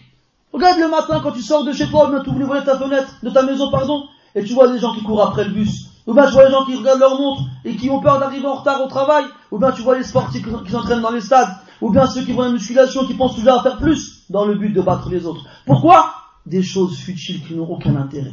Si ce n'est un intérêt qui n'est pas durable. Pourquoi on ne se livre pas concurrence dans le rêve? Les actions vertueuses Fi dunya, prends ton temps. C'est lui qui vous a humilié la terre, vous marchez dessus, alors marchez-y. Famchou l'a dit, marchez. Amma fi a'mal al-akhirah, l'a dit sari'u, dépêchez-vous. Regarde, un exemple. Quand les rangs ils se font pour la prière, et qu'il y a une place qui se s'offre à toi devant toi, tu vas les arriver. Tfadal, non, tfadal toi. Tfadal, quel fadal Laisse-moi laisse passer. Sabiqu, sari'u. Là, il n'y a pas de fadal là. Chacun pour ça. Tu vois un trou, tu rentres. Je ne vois pas à droite à gauche, tu fonces. Sabiqu, sari'u. Précipitez-vous. On sait tous comment Omar radiallahu anhu a toujours essayé de dépasser Abu Bakr radiallahu anhu. Jusqu'à ce fameux jour où le prophète sallallahu alayhi wa sallam dit ramenez tout ce que vous pouvez comme argent. Omar il ramène, il ramasse tout ce qu'il a et il le coupe, il le sépare en deux parties. Il garde une moitié pour lui et ramène l'autre moitié. Alors, quand il amène ça au prophète alayhi wa sallam, le prophète dit qu'est-ce que tu as laissé à ta famille Il dit j'ai laissé l'équivalent, la moitié. Et Abu Bakr il arrive avec tout ce qu'il possède, tout ce qu'il possède. Et il donne au prophète alayhi wa sallam. Alors, le prophète dit, mais qu'est-ce que tu as laissé à ta famille? Il a dit, taraktu lahum Allah wa rasulah. Je leur ai laissé Allah et son messager. Et Omar, il a dit quoi ce jour-là? Il a dit, j'ai compris que jamais j'arriverai à dépasser Abu Bakr. Et toi, tu as déjà regardé autour de toi les gens qui en apparence ont l'air vertueux et ont l'air pieux, des gens qui font la prière à l'heure, toujours au premier rang à la mosquée, des gens qui apprennent le Coran et qui prennent des cours et qui, font, qui essaient de devenir mieux, meilleurs. Tu t'es pas dit, oh lui, machallah, je vais essayer de le dépasser. Ou bien tu te dis quoi? Allez, vas-y, c'est un menteur, c'est un hypocrite, de toute façon, c'est même pas un vrai, de toute façon, de toute façon, de toute façon, et on connaît euh, ce qui vient après ces phrases-là. Des phrases qui indiquent la noirceur du cœur de la personne qui, qui, qui les dit. À frères, comme je vous le disais, il y a encore énormément de choses à dire sur le Coran, et je n'ai encore rien dit. J'ai à peine humidifié mes lèvres avec tout ce que je vous ai dit. Quoi qu'il en soit, il reste un point dernier à citer, et celui-là, on ne peut pas le laisser de côté. Et je pense que si ça petit en écoutant, en écoutant tous ces versets, ces hadiths et ces paroles, vous vous l'êtes dit, que vous le vouliez ou non. Allah dit dans le Coran, وقال الرسول يا رب إن قوم اتخذوا هذا القرآن مهجورا Le jour du jugement, Allah tabaraka wa ta'ala nous informe que le messager d'Allah sallallahu alayhi wa sallam se plaindra à Allah tabaraka wa ta'ala. De quoi il se plaindra mes frères Imaginez-vous, le prophète il est devant vous alayhi salatu wa sallam aujourd'hui. On a vu que les Sahaba radiallahu anhum, quand ils ont le prophète, ils j'aime telle chose, ils couraient et se précipitaient pour lui ramener et pour lui donner. Et quand il disait je me plains de telle chose, je déteste telle chose, il détestait automatiquement. Et ils essayaient de l'éloigner de ce qui, de ce, de ce dont il se plaignait. Imaginez-vous quand il est là, à cette il vous dit quoi? Hey, Je me plains. Toi, tu quoi Pourquoi tu te plains? De quoi il va se plaindre? Que je l'en débarrasse. Il va dire, je me plains de mon peuple parce qu'ils se sont exilés de ce Coran. Ils se sont éloignés de ce Coran. Et là, qu'est-ce que tu vas lui répondre? Si toi-même, tu t'es éloigné du Coran, eh bien le jour du jugement, Allah ne se pas aux gens, il se à Allah subhanahu wa ta'ala, Ya Rabbi, inna qawmi hadha al-Qur'an mahjura. Et le fait de s'exiler du Coran, de s'éloigner de lui, se manifeste à travers de nombreux points, comme l'a dit Ibn Qayyim dans certains de ses ouvrages. Parmi eux, il a dit euh, Hajru Tilawati Le fait de s'éloigner de sa lecture, de ne plus le lire. Il y a des gens, si ce n'est le mois de Ramadan, ils n'ouvrent pas le Coran. Pire que ça, il y a Il y a des gens, même pendant le mois de Ramadan, ils n'ouvrent pas le Coran. ولا حول ولا قوة إلا بالله يقول ابن عباس رضي الله عنهما من لم يختم القرآن في شهر فقد هجر تلاوته celui qui ne finalise pas la lecture du Coran dans un mois qu'il sache qu'il s'est éloigné du Coran qu'est-ce qui accompagne la lecture? La méditation. Et les gens qui se contentent seulement de le lire, sans chercher à comprendre, ont d'une certaine façon éloigné le Coran d'eux. Allah dit dans le Coran, al-Qur'an. Ne vont-ils pas méditer le Coran Vont-ils méditer le Coran, pardon Donc Allah il fait un reproche ici. Méditer le Coran. ولو كان من عند غير الله لوجدوا فيه اختلافا كثيرا وفي الآية الأخرى أم على قلوب أقفالها Ou bien est-ce qu'il y a des cadenas dans ces cœurs qui les empêchent de méditer le Coran Qu'est-ce qu'on comprend de ce verset toute personne qui ne veut pas méditer le Coran, ou bien qui ne pense même pas à le faire, qu'il sache que son cœur, il est cadenassé, il est scellé, il y a un rempart qui l'empêche de goûter à la saveur du Coran. Et enfin, Hajrul Amalibi, délaisser sa mise en pratique. Il y en a, ils vont lire tous les jours, et ils vont peut-être méditer dessus, mais ils vont pas le mettre en pratique ce qu'ils lisent et ce qu'ils méditent. Et il y a encore d'autres choses à dire. Voilà qu'une ضاق الوقت ولعلنا نكتفي بهذا القدر mais il n'y a plus de temps malheureusement على كل حال j'espère qu'à travers ces quelques paroles on a pris conscience aujourd'hui et je vous ai rien appris si vous regardez bien je n'ai fait que vous rappeler des choses que vous connaissez tous qui ignore parmi nous ici que le Coran c'est la parole d'Allah Qui ignore qu'Allah Ta'ala c'est le plus azim et que forcément sa parole ce sera la plus azima Qui ignore ici que le Coran c'est le meilleur des livres Qui Personne. Mais on a tendance malheureusement à l'oublier. Et même si on ne veut pas le reconnaître, eh ben, la réalité le prouve. Alors, on doit trouver des moyens de se le rappeler.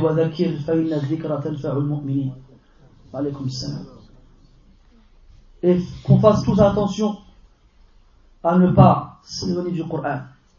C'est par le Coran qu'Allah nous a élevés et c'est en délaissant qu'Allah nous rabaisse. Et quand on regarde l'état des musulmans aujourd'hui, est-ce que vous pensez vraiment qu'ils sont accrochés au Coran et donc élevés? La réponse, vous la connaissez. Et elle est tellement douloureuse qu'elle écorche les lèvres et qu'elle brise le cœur. Donc, chacun il prend la conscience d'essayer de contribuer à l'amélioration de sa communauté. Allah ne change pas l'état d'un peuple tant que cela n'essaye pas de se changer eux-mêmes. Chacun d'entre nous, il fait l'effort d'apprendre l'arabe, de lire le Coran correctement, de se réunir avec ceux qui peuvent expliquer le sens du Coran, pour méditer dessus, se concurrencer dans sa pratique. si tout le monde y fait ça, chacun dans son coin, eh ben, la Ummah, elle se relèvera comme elle a été debout auparavant. Comme il disait l'ulama, Ya Ahl al-Islam, vous n'êtes pas, ce ne sont pas les ennemis qui sont au-dessus de vous parce qu'ils sont debout, mais parce que vous, vous êtes couchés. Relevez-vous, et bien, vous serez à nouveau au-dessus d'eux. Et comment est-ce qu'on peut se relever fahmi as-sahabati wa salaf alayhim wa. Il n'y a pas d'autre alternative.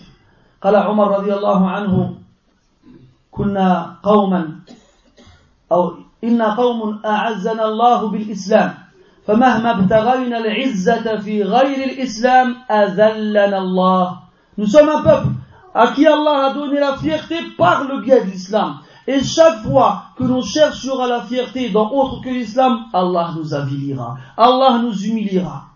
Walillahi al-izza, n'oublie jamais ce verset, ya habibi. Walillahi al-izza. Et Allah appartient la fierté et la puissance, ainsi qu'à son messager et aux croyants.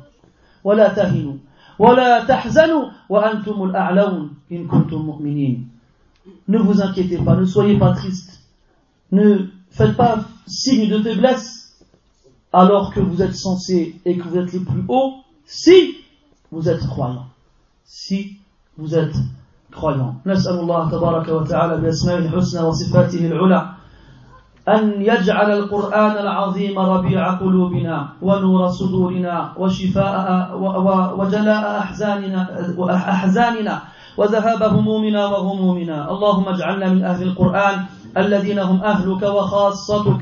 اللهم اجعلنا ممن يقرأ القرآن فيرقى ولا تجعلنا ممن يقرأ القرآن فيشقى. وصلى الله وسلم وبارك على محمد وعلى آله وأصحابه أجمعين والحمد لله رب العالمين وبارك الله فيكم أجمعين.